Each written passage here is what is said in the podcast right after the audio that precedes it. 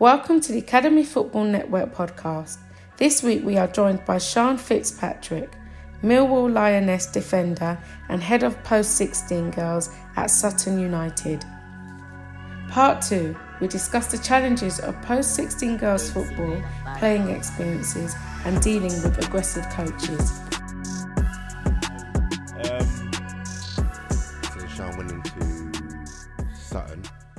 Yeah, after pickup. Yeah, yeah, yeah. after yeah. pickup, and obviously now your job title slightly changed. Now you're head of the is it the Yeah. apprenticeship program. Yeah, it's the same. program. It's the same. It's the same job title. I was Yeah. doing. I was head of post sixteen girls at Pickup Academy. Would you say it's a bigger club? Would you yeah, say but obviously it's a bigger operation? club. Yeah, so yeah, so it's a bigger operation because there I didn't have the amount of girls that I've And got in, here. in regards to Sutton United, I mean, you hear about the good work they do in terms of a youth setup, eh, Yeah. boys and now girls. Um, what's that like in terms of Sutton? Yeah, it's good. It's good. I mean, um, the program that I'm running, obviously, it's my baby. Yeah, so yeah. Marvin's more or less giving me the freedom to like do as I do as I want to. Like, he trusts he trusts me to do the job. Yeah. Um, he'll just guide me as and when he feels like I need guiding because he's set up his own program himself and he's Yeah. eight years deep now and obviously it's very successful. So, um. Yeah, it's good. I don't feel micromanaged or anything like that. I can kind of do as I wish. Um, but obviously, any new job um, or any new position, any new academy comes with challenges in its in its first months or so, in its first year. There's always Yeah. going to be teething issues. Um, and you know, with a girls program, the odds are often against you anyway. And I think, obviously, the biggest challenge from being there has been COVID, Yeah, um, because our league they basically haven't played a game all season. I've tried to slip in friendlies, but Yeah, to just hit yeah few and far between. Um there's not a lot of programs in the area. Wow. so wherever we are going we're having to travel really far. Yeah. um or they're having to travel and obviously because of covid people are not trying to travel anywhere right now. So that was difficult enough as it is. And you know budget funding all that stuff gets affected because Mm. of that. So it's been a very testing year to open an academy. Um and and while I was at pickup, I was managing the Walton and Hersham boys. So, and that was even that was like an even better experience. I mean, it Yeah. was flying top of the league for most of it, so it was really good. And then that that was null and Just void. None and void. Yeah. Yeah. and then obviously I've come over to Sutton now, and now I'm not working with boys. I'm just focusing on the girls. Yeah. Do you miss working with the boys? Yeah, yeah, yeah. I Yeah. miss working. Sometimes I look at like my old like um halftime team talks and stuff and like sessions and um with the girls that I've got, I've got a real mixed ability group. Um so I have to I kind of have to try and find a level playing field of all the different abilities that I've got.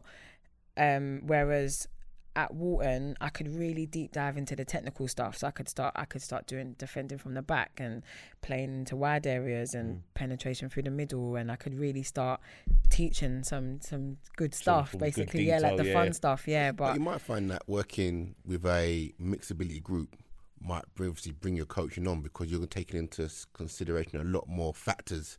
Sometimes Mm-hmm. when you get everyone at the same ability, it might not make you complacent, but I think sometimes when you've got like one really high and one really low, you your coach needs to be really good to ensure that you get outcomes for both. Yeah. Mm. You're bringing them up. There's added value for everyone. but at the same time, when you've got an overall good team, and you've got just like everyone's good, basically, you've got good players.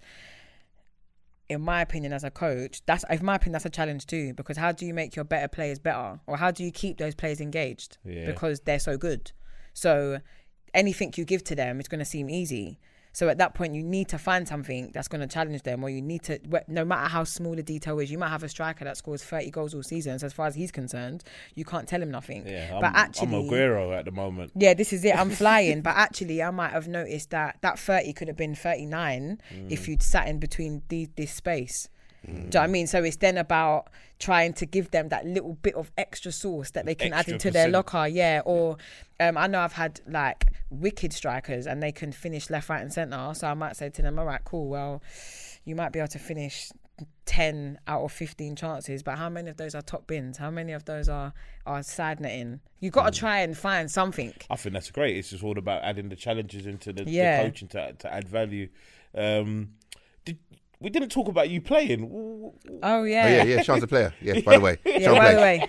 Some people are thinking, what's Sean talking about here? Sean plays. Yeah, That's what I was yeah. thinking. I was thinking everyone's thinking, what, the bank managers come to coach. No. Yeah, all of this Yeah, stuff, yeah, yeah. all of, What she all of this what stuff was alongside Who knows about numbers? What are you talking about? So, um, yeah, what are you doing, Aaron? What are you doing around so on, you're playing, you're playing. You're, pl- you're, all Yeah, this I time was- you've been playing. You've All been this a time I've been playing. Okay, yeah. so wh- wh- what's what's your playing journey? Um, I started off. My first team was an under 13 team. I used to play in school with the boys and stuff, but like that's whatever. Um, my first club was Croydon Borough. Wow. I was with them up until first team basically. So I left there when I was about mm, 19, 20 or something. Um, yeah, so 13s, 14s, under 16s, under 18s, and then first team, and then um, then It's I went- interesting in well because I always felt felt like in regards to you just saying I played with the boys in school. Mm. In terms of my experience as well with coaching girls, Mm. they no disrespect to anybody Mhm, out mhm. there, but you always felt like the girls who played with boys who had an experience of playing with boys Mm. were the better players. Yeah, 100%. Yeah, yeah, Yeah, 100%. um, and also, so it always leans to, and I, and I know we've talked about it many times as well in terms of probably moving forward. And I know I I don't want to get it wrong, but I know out there in terms of academies, there are some environments that allow at the younger ages, so maybe the foundation phases, Mm-hmm. where sort of like the under sixes, under sevens, under eights, that kind Mm-hmm. of ages where they're mixing in academies. Professional academies, but also in regards to the older age groups, so like Mm-hmm. under 18s, maybe I think I heard at Arsenal and Man City mm-hmm. they were doing not probably playing, mm-hmm. but they're mixing the kind of environment. Yeah, of yeah, the- they are. Millwall's younger lot. Yeah. They're like under 14s or something like that. okay. I can't, I don't know, I can't remember the age group, but they're in a league with boys. Yeah. And they're definitely flying. They're Yeah. like first I- or second in the I've, league. I've seen the Arsenal sort of foundation phase. I know they're playing. A, they they do like a boys' league. I think it's and I think mm. That's where the development is in terms yeah, of playing with boys will teach you a lot. Yeah. Um, because you'll go through as a girl when you're young, you go through the I need to prove myself stage. Yeah, So like I need to these boys need to respect me basically. So you need to make sure that everything's on point. Yeah. So you learn quickly because you obviously boys play quickly. So like you need to your first touch needs to be good, your decision making needs to be good, Yeah. your weight of pass needs to be good. You learn early, very quickly. Yeah. And then when the boys respect you now, Yeah. now now this is another another challenge now because now they're gonna start treating you like a boy. Yeah, Do you know what. I mean? So they're gonna start shoving you like a boy. My friends will, my friends from primary school will say, oh, "Look how many Sean, players Sean used to nutmeg and that," and then boys will start getting hot.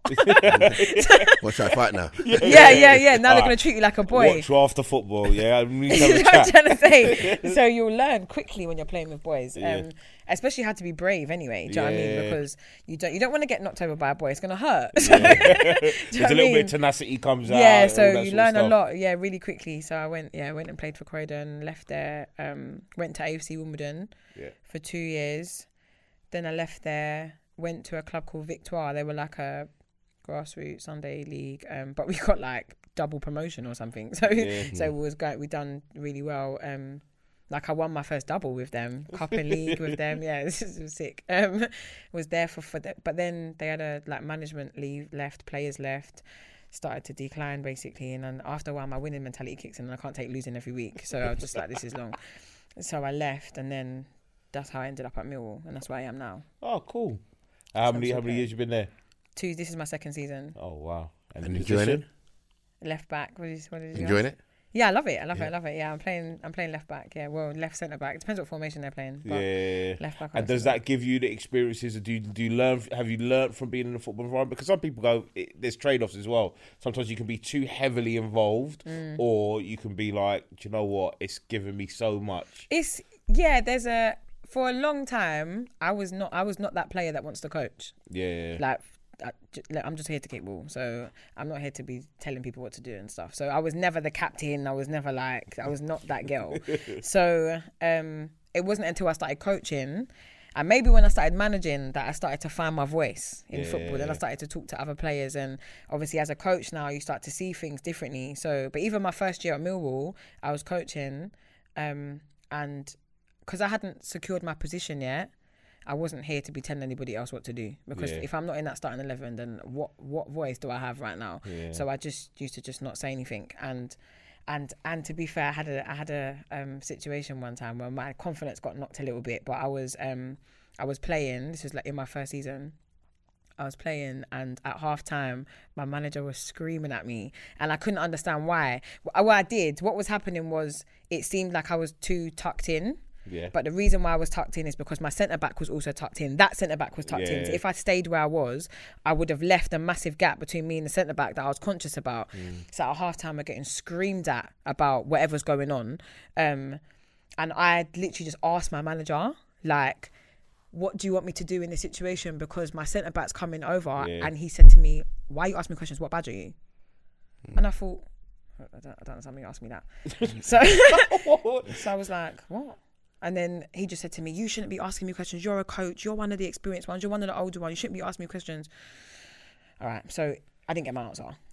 So uh, Do you think that's be- oh, I don't. no, we spoke about it the next Yeah, day because okay. obviously at this point I'm I'm 26. I'm not a kid, so let's not talk to me like that. Let's not be silly. So the next day now, obviously I had to pull him into a, into a room a bit. What like don't do that. Yeah. Don't I don't understand what my what my coaching experience has got to do with me playing because when I'm here, I'm not a coach.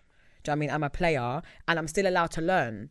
So Yeah. do you know what I mean? And I, I even said to him like, so if I had my A license, does that mean that I can't ask questions now? Does that mean my learning stopped now? I'm not allowed to mm-hmm. say Yeah, anything you're not allowed to question or yeah, I'm allowed to ask you because at the end of the day, this is just your philosophy. So I need to, if you want me to play for you, you want me to buy into it, then Yeah. of course you need to explain to me what it is you want me to do in certain situations.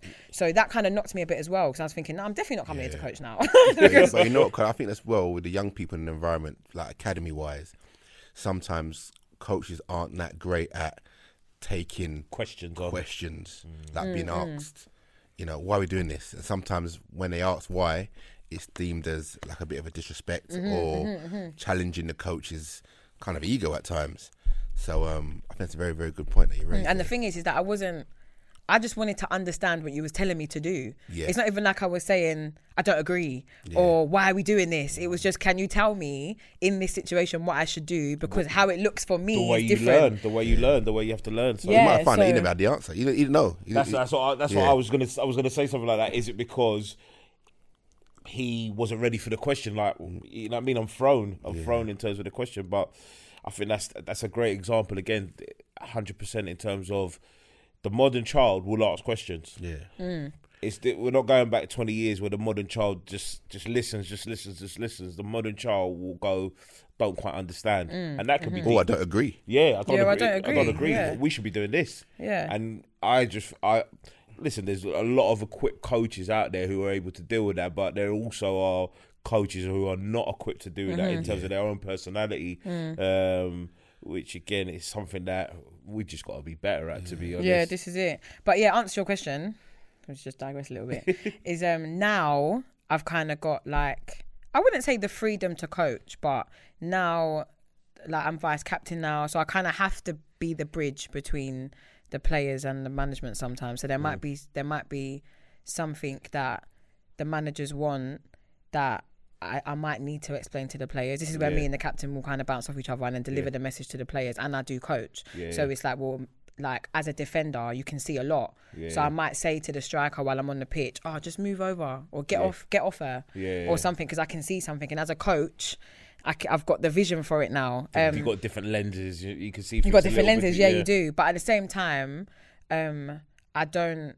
I know when to keep my mouth shut. Because at the end of the day, I've still got a manager and assistant manager and coaches that I need to that I need to respect and not seem like I'm bigger well, than well, them. that- so I'm not saying it doesn't happen for for younger younger players and environments, but you gain that through your maturity levels. Yeah, you know what. I mean? You've experienced again. You've your experience in terms Yeah. of being a manager yourself, so you know how it would come across if someone.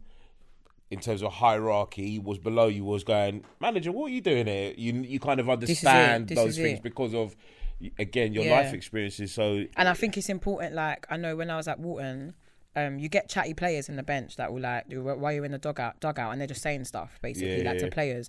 And the thing is, is that I like I don't like it. I don't like because you're giving players mixed messages basically. So Mm. it's not that I don't believe that my players are talking sense. Yeah. But it's like, listen, I need to be telling them one thing. I've asked my assistant to tell them one thing. Mm. So I don't need extra information because I've realized that like players just need simple, concise information. so don't Yeah, overcomplicate especially when it. things are going on in the game. This is it, yeah. 100%. This is it. So if I've decided I want my assistant manager to work with the strikers Yeah. and give information in terms of like attacking wise, and I've decided to work defensively, I don't need you in the dugout telling them when they should be doing things because it's just going to confuse them. So I try not to do it if as a as a player. Someone else said that in regards to players in terms of Anthony. Yeah, they want. Yeah, Anthony said it, didn't he? When he came on, he said he, it's interesting that again that they want simple, short, Yeah. concise. They just want to be told what I need to do Yeah. in kind of the simplest possible term. Yeah. and just. Uh, I mean, there's probably a level of accountability with that. You told me to do this, so that's what I'm going to do. And if we if I Players can do that though. I think you've got the right to Yeah. do it. I think you've got the right to do it. There's been Yeah. loads of times that I'm thinking, not my manager now, but where I've had managers and I think, what are you doing? But I'm gonna do it because if it goes wrong, Yeah. then the accountability is not on me. Yeah. I can say this is what you told me to do. It's kind of get, good to get a player's kind of perspective on that as well. yeah, that would be interesting. to And the see. thing is, is like what you were saying about um, simple, concise information. F- From from looking at the player's point of view, I know as a player, I want high ball rolling time.